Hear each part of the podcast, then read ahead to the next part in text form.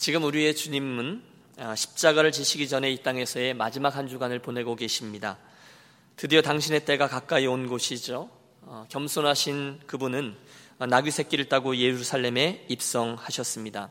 아, 메시아를 고대하던 이스라엘 백성들이 종려나무 가지를 흔들며 크게 외치죠. 호산나 다윗의 자손이요 찬송하리로다 주의 이름으로 오시는 이여 호산나 이어 급박한 사건들이 연이어 전개됩니다. 기억하십니까? 두 주 전에 당신은 업셋 성전을 정결케 하심으로 종교 지도자들과 팽팽한 줄다리기를 하셨습니다. 지난주 비전 예루살렘 성을 바라보며 당신 슬퍼하신 후에 세상 종말에 대한 가르침을 우리에게 주셨습니다. 그리고 나서 오늘 이 스토리의 배경이 되는 최후의 만찬과 또 이어지는 겟세만의 기도, 잡히심, 배반, 조롱, 그리고 그 십자가. 예수님 공생의 마지막 주간에는 저와 여러분의 긴장감을 조금도 놓치지 못하도록 하는 심각한 일들이 이어지고 있습니다. 그 가운데 우리는 수많은 인간 군상들의 모습을 보죠. 성전에서 장사하다가 큰 봉변을 당했던 장사꾼들의 분노, 또 그것을 째려보고 있던 대제사장들과 서기관 그리고 바리새인들의 증오심, 오늘의 이 사건 이후에 가룟 유다의 배신, 그리고 빌라도의 비겁함, 이런 여러 가지 무거운 일들이 진행되고 있어요. 그런데 유독 이 모든 무거운 이야기들 가운데 산봉우리와 같이 참으로 아름다운 이야기 하나가 기록되어져 있는데 그것이 바로 오늘 우리가 23번째 시간으로 만나는 W 와싱 제자들의 발을 씻기신 예수님의 이야기가 되겠습니다. 어, 니산월 15일 저녁 예수님과 제자들이 6월절 만찬을 위하여 둘러 앉습니다. 어, 예수님께서는 이 만찬을 끝으로 십자가 길을 걸어가실 것이며 이후에 아버지께로 돌아가실 겁니다. 유명한 성화가 있죠.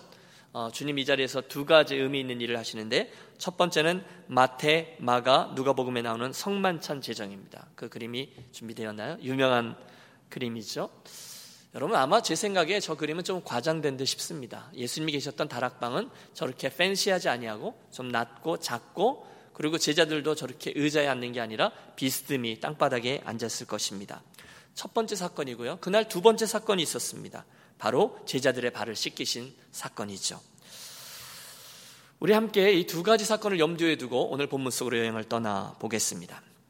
저쪽에 앉아 계시던 예수님의 나지막한 그러나 결연한 음성이 들려지죠. 내가 고난을 받기 전에 너희와 함께 이 유월절 먹기를 원하였노라. 내가 너희에게 이르노니 이 유월절이 하나님의 나라에서 이루기까지 다시 먹지 아니하리라. 그리고 나서 성찬식을 제정하세요. 이것은 너희를 위하여 주는 내 몸이라. 또 이 자는 내 피로 세우는 새 언약이니 곧 너희를 위하여 붓는 것이라. 여러분 한마디 한마디 온 인류를 구원하시고 십자가로 향하시려는 어린 양께서 당신의 영혼을 담아 주시는 말씀들이었습니다. 그런데 한순간 이 모든 결연한 일들의 흐름을 흐트러뜨리는 일 하나가 벌어지죠. 전혀 이 상황에 어울리지 않는 일, 절대로 일어나서는 안 되는 일이었습니다. 그 순간 누가복음 22장 24절입니다. 또 저희 사이에 그중 누가 크냐 하는 다툼이 난지라. 제자들 사이에서 누가 제일 크냐, 누가 제일 높냐 그 말다툼이 일어난 것입니다. 여러분 사실 이게 말이 되지 않습니다. 지금이 어떤 순간입니까? 비상사태입니다. 지금껏 선생님께서 계속 말씀하시는 엄청난 십자가의 고난이 눈앞에 다가와 있는 거예요. 죽으심, 오해, 조롱, 핍박, 수치 등등의 문제로 고민하던 그 예수께서 제자들 앞에서 이 만찬은 내가 이 땅에 있으면서 너희와 갖는 마지막 만찬이다. 너희 중에 하나가 곧 나를 배반할 것이다. 이렇게 말씀하는데 제자들은 그 순간 그 자리에서까지 누가 크냐, 누가 높냐, 누가 한 자리 차지하냐 그것 갖고 싸우고 있는 겁니다. 참으로 뭘 염치한 제자들이 아닐 수 없습니다.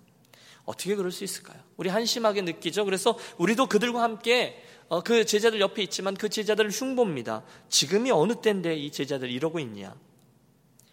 그런데 여러분 솔직히 말씀드리면 저는 지금 그곳에서 그들과 함께 똑같은 씨름을 하고 있는 저 자신을 봅니다. 은혜 받았다고 고백하고요. 정말 나는 십자가를 지고 예수님을 쫓을 거야. 나는 제자로 살아갈 거야. 그렇게 결심한 듯 하고 정말 그렇게 흉내내며 살지만 얼마 지나지 않아서 똑같이 부끄러운 싸움을 하고 있는 저 자신이 이곳에서 보이고 있습니다. 내가 더 높다. 내가 그래배, 내가 이래배, 내가 담임 목사인데 아무리 그래도 내가 여러분 저는 저의 자화상을 그리고 혹시 여러분 가운데 있는 어떤 분들의 자화상을 이 제자들의 실갱이 속에서 봅니다. 부끄럽게도 그 모습은 제 모습입니다. 여러분은요? 그런데 놀라지 마십시오, 여러분. 오늘 우리가 본문으로 택해 읽은 요한복음 13장 1절은 이렇게 시작돼요. 6월절 전에 예수께서 자기가 세상을 떠나 아버지께로 돌아가실 때가 이른 줄 아시고 세상에 있는 자기 사람들을 사랑하시되 끝까지 사랑하시니라. 잘 들어보세요. 예수님께서 하신 거죠. 자기 사람들을 사랑하시되 끝까지 사랑하시니라. 예수님, 나를 향한 당신의 사랑이 얼마나 큰 것인지가 그대로 드러나고 있어요. 그냥 사랑이 아니었어요. 끝까지의 사랑이에요. 최선을 다한 사랑이에요. 몹시의 사랑이에요. 마지막 순간까지의 사랑이에요. 그 제자들 하나하나, 저와 여러분을 포함한 우리들의 마지막 한 사람 한 사람의 성품과 욕망과 교만과 죄악, 게다가 여전히 그것들을 지닌 채로 겉으로는 주님을 쫓아간다고 내 십자가를 졌다라고 거짓말하면서 대충 따라다니고 있는 저와 여러분을 주님은 여전히 사랑하신다는 거예요. 사랑하는 여러분, 이 아침에 주님에 대한, 주님의 이 사랑에 대한 말씀을 잘 들으시고 잘 받으시고 별일 많은 이 세상에서 큰 은혜와 위로로 받아들이게 되시기를 축복합니다. 로마서 8장 35절 위대한 고백이 있잖아요. 누가 우리를 그리스도의 사랑에서 끊으리요? 환란이나 곤고나 핍박이나 기근이나 적신이나 위험이나 칼이랴 아니라는 거예요. 그러나 이 모든 일에 우리를 사랑하시는 이로 말미암아 다시 말해서 그런 것들이 도저히 끊을 수 없는 하나님의 그 사랑으로 나를 사랑하는 그분의 사랑으로 말미암아 내가 넉넉히 이기느니라. 세상에 있는 자기 사람들을 사랑하시되 끝까지 사랑하시니라. 여러분, 주님이 지금 사랑하신다고 하는 세상에 있는 자기 사람들 그 명단에 이 김신이란 이름이 들어가 있습니까? 안 들어가 있습니까? 들어가 있습니다. 그 명단에 여러분의 이름이 들어가 있습니까? 안 들어가 있습니까? 들어가 있습니다. 그 이름의 주인공 여러분 한 사람 한 사람은 그분은 끝까지 사랑한다. 그렇게 말씀하시는 거예요. 끝까지 사랑하시니라. 믿습니까? 그래서 우리 찬양하는 거죠. 하늘을 두루마리 삼고 바다를 먹물 삼아도 그 크신 하나님의 사랑 다 기록할 수 없겠네. 하나님 크신 사랑은 측량 다 못하여 영원히 변치 않는 사랑 성도요 찬양하세요. 주일 아침에 나오셨는데요. 이 아침 사랑하는 여러분, 혹시 힘드십니까? 혹시 불안해 하세요? 평안함을 잃으셨습니까? 별 일들이 많잖아요. 여러분, 내가 예상하지 못한 수동태 일들이 계속 다가오잖아요. 그래서 힘드십니까? 오늘 이 말씀, 세상에 있는 자기 사람들을 사랑하시되 끝까지 사랑하시느니라 라는 말씀이 오늘 여러분을 향한 말씀임을 기억하시고 위로와 회복과 큰 축복이 임하는 이 시간이 되시기를 바랍니다. 지금 그 끝까지의 사랑을 여러분이 받고 계시는 거예요. 그래서 오늘 어떤 형편에 계시든지요, 여러분 외치십시오. 그래도 그분이 나를 사랑하시지. 어떤 상황에서도 그렇게 고백하세요. 아무리 그래도 그분은 나를 사랑하셔. 끝까지 사랑하셔. 여러분 제가 포기하지 않고 끝까지 지금 붙들고 있는 것이 보이십니까? 오늘 이 아침 여러분의 영혼에 여러분 이 말씀을 선포하십시오.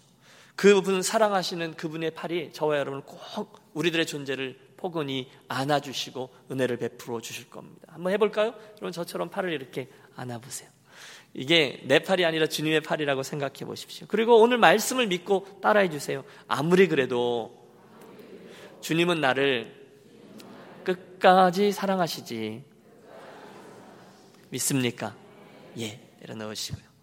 저와 여러분 아직 완벽하지 않습니다. 저도 인정합니다. 하지만 그 모습 그대로를 너무도 사랑하시는 하나님, 그분의 은혜를 입은 아들이요 딸이죠. 그래서 우리 그 사랑을 의지해서 오늘 이 본문 속 예수님께로 좀 더 다가가 보겠습니다. 본문에는 그 순간에 이어진 예수님의 행동이 이렇게 그려지고 있어요. 4절 저녁 잡수시던 자리에서 일어나 겉옷을 벗고 수건을 가져다가 허리에 두르시고 이에 대야에 물을 담아 제자들의 발을 씻기시고 그 두르신 수건으로 닦기를 시작하여 제자들이 저쪽에 싸운단 말입니다. 저녁을 드시던 예수님 갑자기 일어나시고 겉옷을 벗으시고 수건을 허리에 두르신 후에 대야에 물을 담습니다. 이윽고 어어 하고 있는 제자들에게 다가가셔서 당신의 무릎을 꿇고 손으로 그 제자들의 더러운 발을 담아 사랑하는 제자들의 발을 씻기기 시작합니다.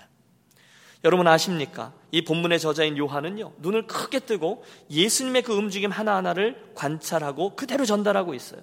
오늘 일어나 벗고 가져다가 씻기고 이 모든 동사들을요, 여러분, 요한은 의도를 갖고 현재형으로 기록하고 있습니다. 과거형 동사가 아니에요. 현재형이에요. 당시 상황을 있는 그대로 우리들에게 전달해 주고 있는 거죠.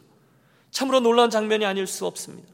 여러분 대답해 보십시오. 예수님께서 왜 그날 이 제자들에게 그 발을 씻겨주는 은혜를 베푸신 것입니까?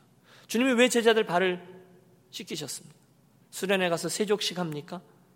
그렇지 않습니다. 주님은 분명한 의도를 가지고 우리들에게 무엇인가를 보여주기를 원하셨던 거예요. 당신의 사랑을 보이시기 원하셨고, 당신의 겸손을 보여주기 원하셨고, 당신의 섬김을 보여주기 원하셨습니다. 사실 여러분 지금 제가 말씀드린 이 하나님 나라의 세 가지 가치, 아니 예수 그리스도의 성품 세 가지는 이 땅에 오신 정확한 이유인 것이죠.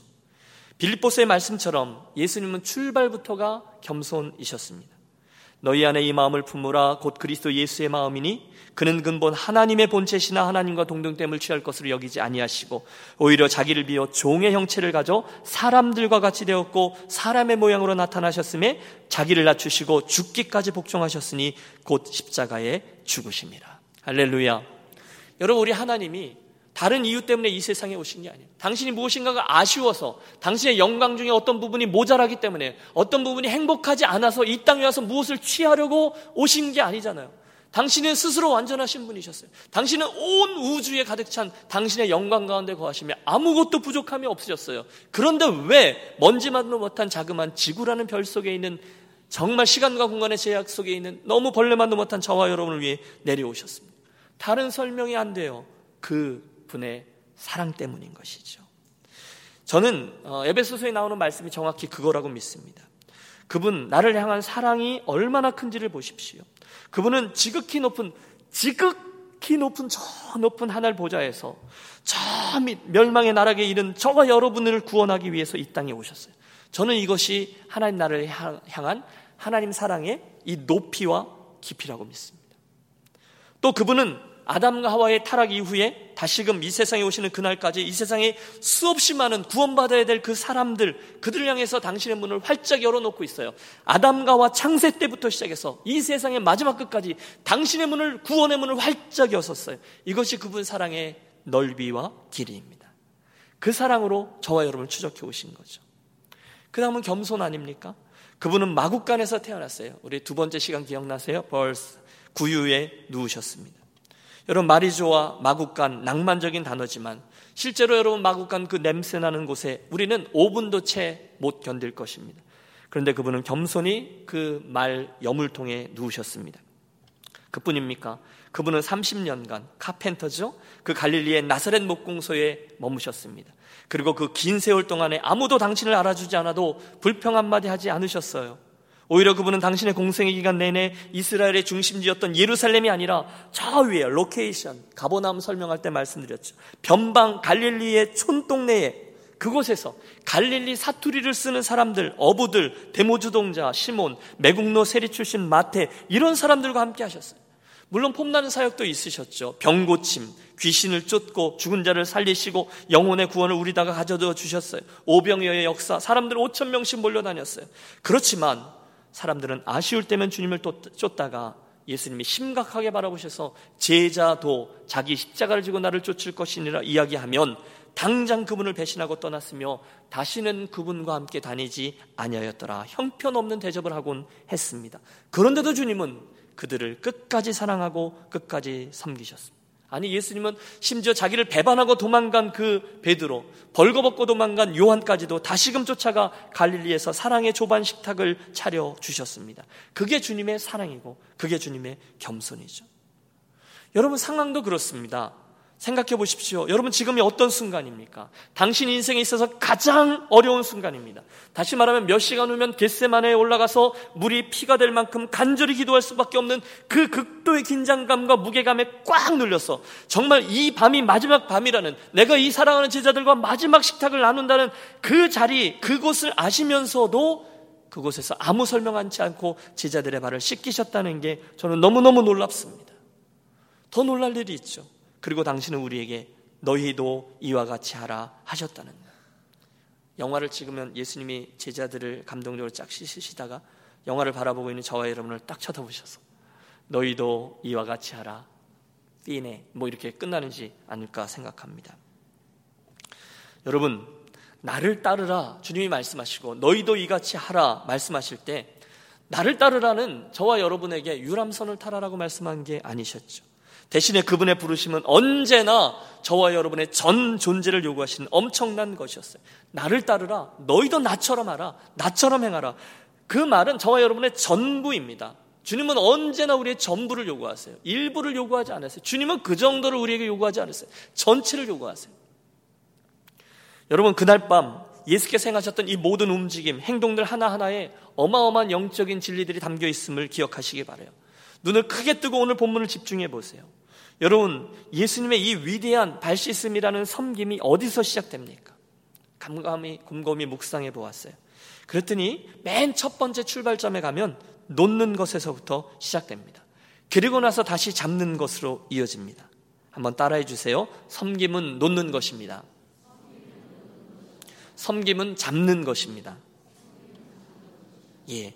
여러분 제가 섬김에 대한 이야기인데요. 제가 설교할 때마다 종종 저 자신을 표현할 때 섬기는 자 또는 섬기는 일, 섬기는 목회 이런 단어를 의도적으로 사용하는 것을 기억하시리라 믿습니다. 저는 이게 자기 발악이에요. 자기 암시예요.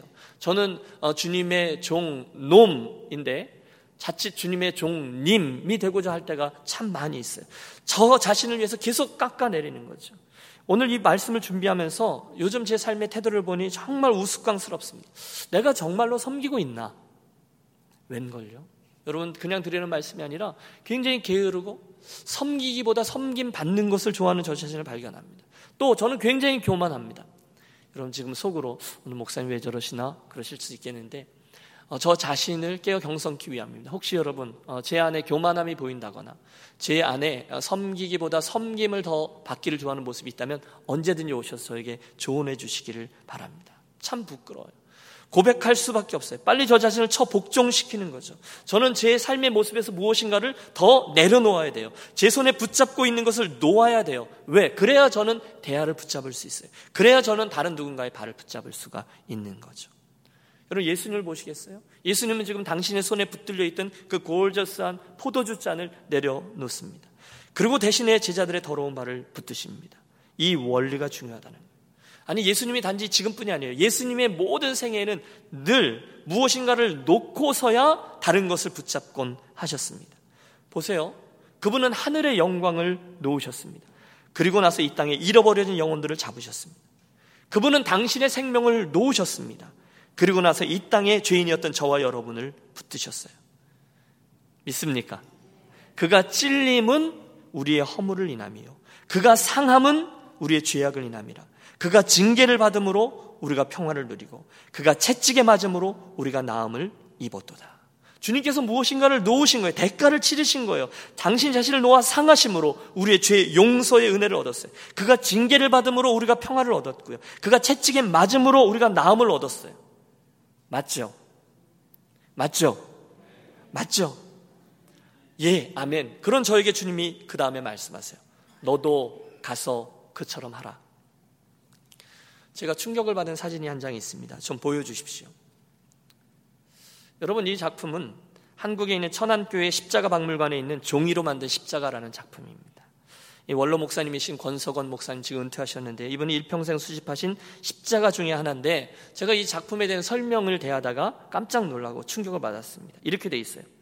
이 십자가는 오네시모 선교의 박상구 목사가 기증한 것으로 지존파로 세상을 떠들썩하게 만들었던 김현양이 사형수로 수감 생활을 하던 중에 자기의 죄를 참여하며 간식으로 나오던 건빵 봉지로 만들었다는 종이 십자가이다.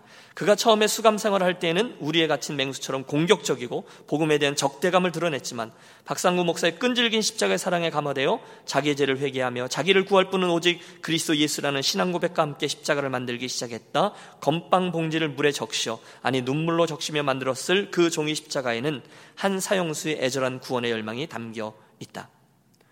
여러분 어떠십니까? 여러분 멀리 보셔서 잘 모르시겠지만 가까이서 이 큰 사진을 보면 굉장한 감동이 밀려옵니다. 이 속에 담긴 숙연함, 또 진지함, 거룩함, 하나님의 은혜, 사랑의 무게 이런 것들이 느껴집니다. 여러분 그가 누구였는지 아세요? 한국의 지존파였습니다. 이 세상 부자들에 대한 분노에 휩싸여서 단지 좋은 차를 끌고 다닌다는 이유로 누군지도 모르지만 그들을 납치해 살해하고 그 시신을 불태워 없애고 이 증오심을 키우기 위해서 심지어 인육을 먹기까지 하던 그 사람이 그 인생의 마지막 순간에 예수 그리스도의 사랑으로 녹아지고 변화되어 그 손에 묻은 피 묻은 칼을 내려놓았을 때 하나님은 그의 손에 건빵 봉지를 들려주시고 물에 적셔 저런 엄청난 영적 충격을 주는 작품 십자가를 쥐어 주셨다는 거예요. 여러분 제가 드리는 말씀은 제 삶에 또 여러분의 삶에 이런 크고 작은 사건들이 있을 겁니다. 내가 놓을 때 비로소 하나님이 쥐어 주시는 게 있다는 것이죠. 여러분 진심입니다. 저는 사랑하는 우리 유년 가족들이 얼마 남겨져 있는지 모르는 그 인생길에 있어서 결국은 놓아야만 하는 것을 빨리 놓는 그런 지혜가 있게 되시기를 바랍니다. 그리고 결국은 붙들어야만 하는 참 가치 있는 것들을 붙드는 분들이 되시길 바래요. 뭘 붙드셔야 됩니까? 뭘 놓으셔야 됩니까? 너희는 먼저 그의 나라와 의를 구하라. 그리고 그 붙듦의 방식이 하나님 나라의 가치니까 바로 이 사랑과 겸손이죠. 여러분 첫 번째 포인트는 이겁니다. 오늘 예수님은 그 섬김을 위해서 하나님의 사랑과 겸손과 섬김을 위해서 당신 손에 들고 있던 음식을 내려놓고 수건과 대야를 붙드셨어요. 그러자 하나님은 그에게 사랑하는 제자들의 발을 쥐어 주셨죠. 예수님은 소중한 당신의 목숨을 내어 놓으셨어요. 그러자 하나님은 그분의 손에 온 세상을 구원하는 십자가를 쥐어 주셨어요. 사랑하는 여러분, 여러분의 삶에 오늘 놓으셔야 될 것들을 먼저 놓으시는 은혜가 있기를 원합니다. 잡으셔야 될 것을 잡는 은혜가 있게 되시기를 바랍니다. 그런 놀라운 변화가 일어나게 되는 이번 주간이 되시기를 주의 이름으로 축복합니다. 그 다음 장면. 여러분 예수님께서 그것을 놓으시고 그것을 붙드신 후에 이제 진지하게 제자들 향해 나아가십니다. 여러분 예수님의 그 얼굴 표정을 보십시오. 안드레의 발을 천천히 씻기신 예수님. 이제는 당황해야 하는 그 옆에 있는 야고보의 발을 붙으십니다. 천천히 그 더럽고 냄새나는 발을 씻기시고 수건으로 깨끗이 닦아주십니다. 이번에는 요한 차례입니다. 동일하게 요한의 더러운 발이 예수님에 의해서 정결하게 씻겨집니다. 요한은 고개만 숙이고 있습니다. 예수님의 이 사랑이 너무너무 황송하지만 조금 전까지만 해도 형보다 내가 더 높아요 라고 외치던 그 모습이 너무너무 부끄러웠을 거예요. 여러분 이와 같이 하나님의 은혜가 한 분, 한 분, 이 공동체 안에 옆으로 전달되어져 가고 있습니다. 여러분 지금 여러분 옆에 앉아 계신 분을 의식해 보십시오. 그분에게 주님의 은혜가 임했습니다. 전혀 예수님을 알지 못하던 분이 예수님의 만지심을 통해서 변했어요. 여러분 그분이 감격했어요. 여러분 그분이 변화되었어요. 저와 여러분의 발을 씻기듯이 예수님께서 그분의 죄악을 씻기시고 그의 영혼을 당신의 사랑의 손으로 서서히 닦아 주십니다. 여러분 드리는 말씀은 이거예요. 우리 교회의 공동체 구석구석에 있는 그런 이들의 그런 주님의 발 씻김을 보시며 감격해 하시며 기뻐하시며 은혜를 고백하게 되는 저와 여러분이 되셨으면 좋겠어요. 어떤 분에게는 정말 가란 심령에 낙심된 심령에 갈 길 몰라서 헤매고 있던 이에게 방향을 주시고요. 어떤 이들은 슬픔 중에 있다가 좋은 일이 생겨서 기쁨으로 관을 씌우시고 어떤 이는 고난의 과정을 통과하지만 그 가운데 주님께서 큰 음성으로 말씀해 주셔서 그 고난의 과정에 더욱더 내 은혜가 내게 족하도다 고백하는 이들이 있습니다. 어떤 이들에게는 일용할 양식도 주시고 어떤 이들에게는 형통의 길도 여십니다. 드리는 말씀은 그 grace wave 하나님의 은혜의 손길이 계속해서 내게 다가오고 있다는 거예요. 여러분 하나님께서 저와 여러분의 눈을 열어 주셔서 우리 안에 허락해 주신 이러저런 은혜들을 보게 해 주시기를 축복합니다. 그 은혜를 인정하십시오. 은혜의 파도를 함께 타 주십시오. 그리고 나서 그 은혜가 나에게 오는 것을 기다리십시오. 그런데 잠깐 어유 지체가 되는 거예요. 나에게 예수님이 오시지 않아요. 왜요? 누구 때문에요? 우리 베드로 때문이죠. 일마다 그냥 넘어감이 없던 우리 베드로 가만히 있을 수 없죠. 6절 시몬 베드로에게 이르시니 예수님이 이제 베드로 차례 간 거죠. 베드로가 이르되 주여 주께서 내 발을 씻으시나이까? 여러분 이 뉘앙스가 느껴지십니까? 지금 베드로의 심기가 불편한 거예요. 차라리 예수님께서 베드로야 이리 와서 내 발 좀 씻기렴 이렇게 말씀하셨으면 예 얼른 와서 마음 편하게 씻겼을 겁니다. 그런데 예수님 아무 말씀 없이 그 옆 사람을 씻기고 그 옆 사람을 씻기고 이제 내게로 다가오자 막 불안해지고 불편해지고 창피하기까지 한 거예요. 예수님의 은혜가 나의 것이 되려고 하면 뭔가가 불편함이 있다는 거죠. 여러분 저는 여기서 두 가지를 봅니다. 첫째는 겸손입니다. 여러분 예수님이 무엇인가를 내 삶에 하려고 할 때 여러분 그분의 주인됨을 인정하시는 저와 여러분이 되시기를 권합니다. 그분이 주인이세요. 그런데 베드로는 주님 이럴 수는 없습니다. 주님을 굉장히 생각해 주는 척하지만 주인의 의도를 거절합니다. 주께서 내 발을 씻으시니까 여러분 그건 그분을 생각하는 것 같지만 교만이라는 거죠. 대신에 그 순간에는 주님께서 하시고자 하시는 일을 그대로 수용하는 것이 겸손이라는 거예요. 베드로의 의도는 이걸 겁니다. 주님 왜 이렇게 저를 불편하게 하세요? 아니 세상에 제자가 주님의 발을 씻기지 주님이 제자의 발을 씻기는 일이 어디 있습니까? 이렇게 주장하는 거죠. 그러나 주님은 그 말과 상관없이 잠잠히 당신의 일을 하십니다. 그때 조용히 주님의 의견을 따르는 것 그게 겸손이라는 거죠. 또 있습니다. 제, 베드로가 발을 빼는 이유는 창피함 때문일 겁니다. 8절 베드로가 이르되 내 발을 절대로 씻지 못하시리이다. 예수님 절대로 안 될 겁니다. 여러분 저는 베드로의 마음을 10분 이해합니다. 그러나 예수님의 말씀을 들어보세요. 예수님께서 원하시는 것이 있습니다. 내가 너를 씻어주지 아니면 내가 나와 상관이 없느니라.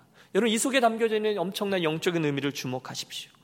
내 뜻은 알겠다만 그럼에도 불구하고 너 나의 이 은혜와 사랑, 섬김과 겸손의 손길을 통해서 내 사랑부터 받고 또 씻김의 은혜를 경험하라는 거예요. 안 그러면 너와 내가 상관이 없다는 것이죠. 죄 씻음 십자가 이야기입니다. 영적인 진리죠. 가장 중요한 이 문제를 다루어야만 한다는 거예요. 그래서 그 일을 위해서 내 발을 내 뻗어야 된다는 거죠. 그때 사랑하는 유년 가족 여러분, 주님의 은혜가 저와 여러분에게 다가올 때 그 은혜의 손길을 거절하지 않는 저와 여러분이 되셔야만 할 것입니다. 우리는 수도 없이 나의 더러움과 나의 약점을 감추려고 합니다. 드러내고 싶지 않습니다. 다른 이들이 은혜 받는 것만 보며 그것으로 만족하고 우리 교회 하나님 주신 은혜가 많아요라고 고백하고 싶어요. 그러나 주께서는 내 발을 내밀라라고 말씀하신다는 거예요. 내가 알아요. 나에게는 약점이 있습니다. 나는 부족합니다. 내가 이렇게 살다가 주님께로 갈까봐 하는 두려움이 있습니다. 그런데 여러분, 그렇다면 반드시 그분에게 저와 여러분의 발을 내어놓고 치유받고 씻김받고 정결케 되어야 될 줄로 믿습니다. 이런 자존심도 내려놓으십시오. 주님의 은혜가 오면 여러분 예배 때 좀 우십시오. 주님 나에게 주신 말씀으로 받으십시오. 주님 제가 명색의 목사인데요. 주님 제가 명색의 직분자인데요. 제가 장로인데요. 제가 권사인데요. 제가 예수 믿은 지 30년 됐는데요. 혹시 저의 이 부족함이 드러나는 거 다른 이들이 보면 흉볼까 두렵습니다. 저는 그냥 저 옆에 있는 분이 치유받고 저분이 회복되는 것 보는 것만으로도 만족합니다. 아니요.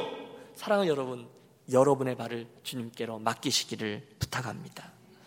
세례 요한 때도 우리 그 얘기 했습니다. 세례 요한이 어, 예수님이 세례 요한에 가셔서 나에게 세례를 베풀라 할 때 아니 주님 내가 당신에게 세례를 받아야 될 터인데 어떻게 나에게 세례를 받으려고 하십니까? 그때 주님이 하신 말씀이 있죠. 우리가 이와 같이 하여 하나님의 의를 이루는 것이 합당하니라.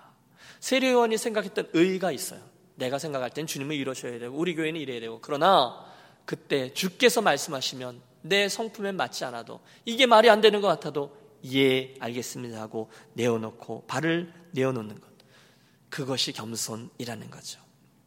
드디어 여러분 그 기막힌 발 씻음의 시간이 지났어요. 그리고 이제 묵묵히 앉아 있는 제자들 향하여 14절 예수께서 입을 여시죠. 우리 14절의 말씀을 함께 합독하겠습니다. 내가 주와 또는 선생이 되어 너의 발을 씻었으니 너희도 서로 발을 씻어주는 것이 옳으니라. 아멘. 여러분 이 말씀 앞에 우리는 고개를 숙입니다. 딱히 질문거리가 없습니다. 이제 저는 이제 여러분은 예수님의 이 말씀을 듣고 정말로 그렇게 행하며 살아나가야 된다는 거예요. 이제 목사는, 이제 집사는, 이제 장로는, 이제 권사님은, 이제 여러분 모두는 개인적으로든 가정적으로든 공동체적으로든 예수님께서 행하신 대로 그대로 살아가야만 된다는 거예요. 그게 제자입니다. 여러분 예수님이 굉장한 의도를 여기에 담고 계시다는 것을 주목하세요. 주님은 주와 선생 대신 예수께서 저와 여러분에게 내가 가르친 것을 행하라라고 말씀하지 않으셨어요. 내가 가르친 것, 그래서 듣고 하는 것 행하라가 아니라 내가 행한 것이라고 말씀하셨어요. 내가 지금 행한 것을 보았느냐? 그러면 가서 행하라. 생각할 것도 없어요. 내 성격과 잘 안 맞는다고, 내 스타일이 아니라고 그렇게 말하지 말고 내가 행한 것 보고 가서 너도 발을 씻기라. 그러면 여러분 그렇게 행하는 것입니다. 여러분 예수님 말씀하신 이 사랑과 겸손과 섬김을 그대로 따라서 행하는 여러분들이 되시기를 축원합니다. 아멘 하셨는데 그 뒤에 혹시나 옛 자아가 남아서 이러저런 예외 규정을 언급하시려는 분이 계시다면 알겠습니다. 아멘. 그런데 주님이요 저 양반만은요 이렇게 말씀하신 분이 계시다면 예수께서 제자들의 발들을 씻기실 때에 가롯 유다의 발도 동일하게 씻기셨다는 점을 기억하시고 도전 받으십시오. 여러분 무슨 뜻인가 하면 사랑과 겸손과 섬김을 행하지 말아야 될 사람은 아무도 없었다는 거예요. 여러분 사실 제가 그날 그곳에 있었던 예수님이었다면 저는 다른 사람은 몰라도 절대로 그 가론 유다의 발만은 그렇게 아무 일도 없었다는 듯이 씻기지 못했을 겁니다. 그런데 예수님은 그대로 씻기셨어요. 저는 가론 유다의 씻기라고 하셨으니까. 그리고 가론 유다의 발을 붙잡았다가도 이놈이 두 시간 후에 나를 어떻게 할 걸 내가 알기 때문에 저 같으면 그냥 발을 한번 확 꼬집든지 내 눈 똑바로 봐 라고 얘기하든지 그랬을지 모르겠어요. 그러나 주님은 그대로 하셨어요. 내가 너를 어떻게 가르쳤는데, 내가 너를 얼마나 사랑했는데, 그런 네가 나를 팔아먹다니 넌 인간도 아니야. 넌 안 씻겨. 그러지 않으셨다는 거예요. 주님은 그 유다마저도 당신의 리스트에서 떼어내지 않으시고 끝까지 사랑하셨다는 거예요. 오늘 저와 여러분에게 시사하는 바는 분명하죠. 사랑하는 여러분, 저와 여러분에게 종종 정말 예수님 말씀에 순종해서 사랑하고 섬기고 받아들이기 힘든 상황들이 있고요. 영혼들이 있습니다. 왜 저를 쳐다보세요? 좋습니다. 저라고 하시죠. 네. 그런데 여러분, 그때 저라는 인간을 포기하지 마시기를 부탁합니다. 대신에 저를 더 사랑하시고 또 섬겨주시길 바래요. 여러분, 옆에 계신 그 분 있잖아요. 그 상황이 있잖아요. 그분을 포기하지 않고 그분까지 섬기기로 하시겠습니다. 혹시 주님, 다른 사람 몰라도 저 사람만큼은 아닙니다. 내가 벌써 몇 번이나 발 씻겨 주려고 그랬는데 잘 안 해요. 정말로 그렇게 이야기하는 분이 있으셔서 나는 그분은 빼고 사랑하고 겸손하고 섬기겠습니다라고 말씀하신다면 그런 두 가지 이유가 있습니다. 첫째, 나는 그때 나는 나에게 은혜를 주셔서 나의 죄를 용서해 주신 그분 용서의 은혜가 무엇인지를 아직 모르는 사람입니다.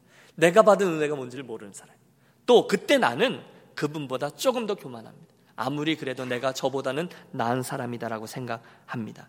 그런데 여러분, 예수님은 그럴 걸 다 아셨어요. 그래서 설명하지 않으시고요. 그냥 나의 행한 것대로 너도 행하라 말씀하셨죠.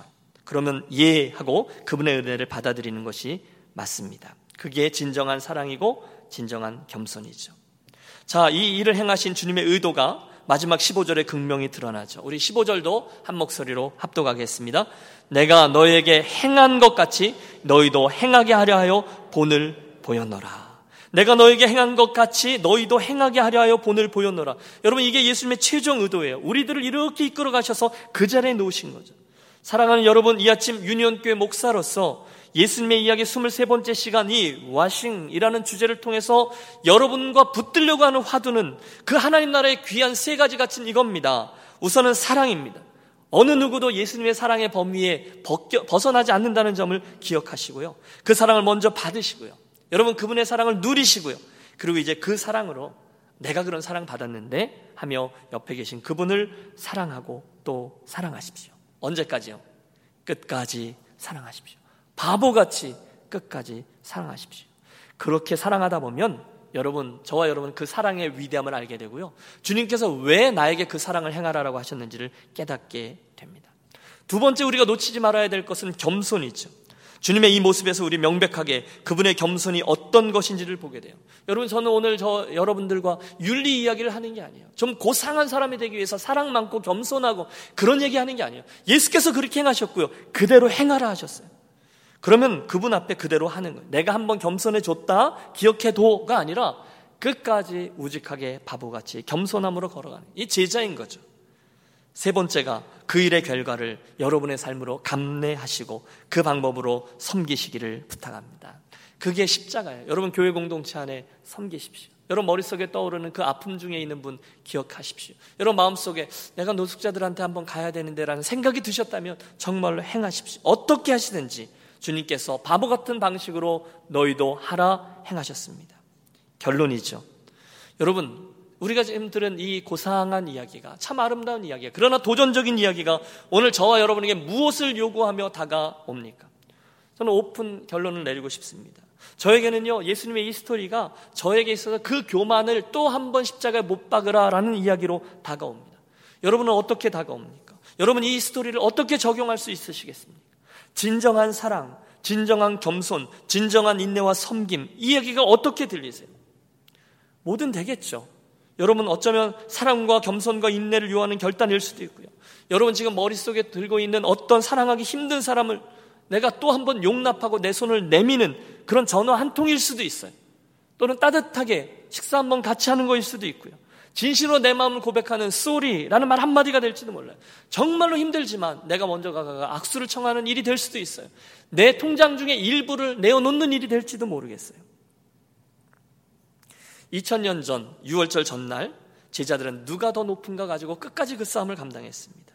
그러면서 예수님의 십자가는커녕 예수님의 더러워진 발도 씻겨드리지 못했습니다.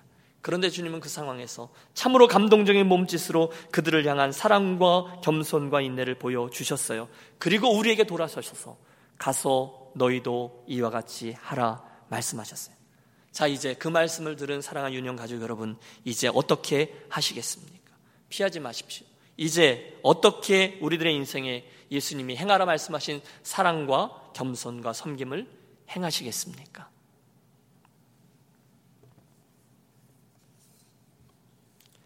우리 함께 일어나셔서 오늘의 이 말씀을 묵상하며 찬양으로 결단하며 반응하겠습니다. 여러분 찬송하실 때 그날 예수께서 제자들의 발을 씻기시던 장면들을 연상하시고요. 그때 예수님의 마음이 어떠셨을까? 그때 예수님의 움직임과 동사들이 무엇이었고 그때 제자의 자리에 있었을 때 그 제자들의 마음은 어떠하였을까 묵상하십시오. 오늘 주신 말씀을 여러분 마음속에 들으시면서 이렇게 살겠습니다. 주님 저에게 이렇게 도와주십시오. 함께 결단하며 찬양해 주시기 바랍니다.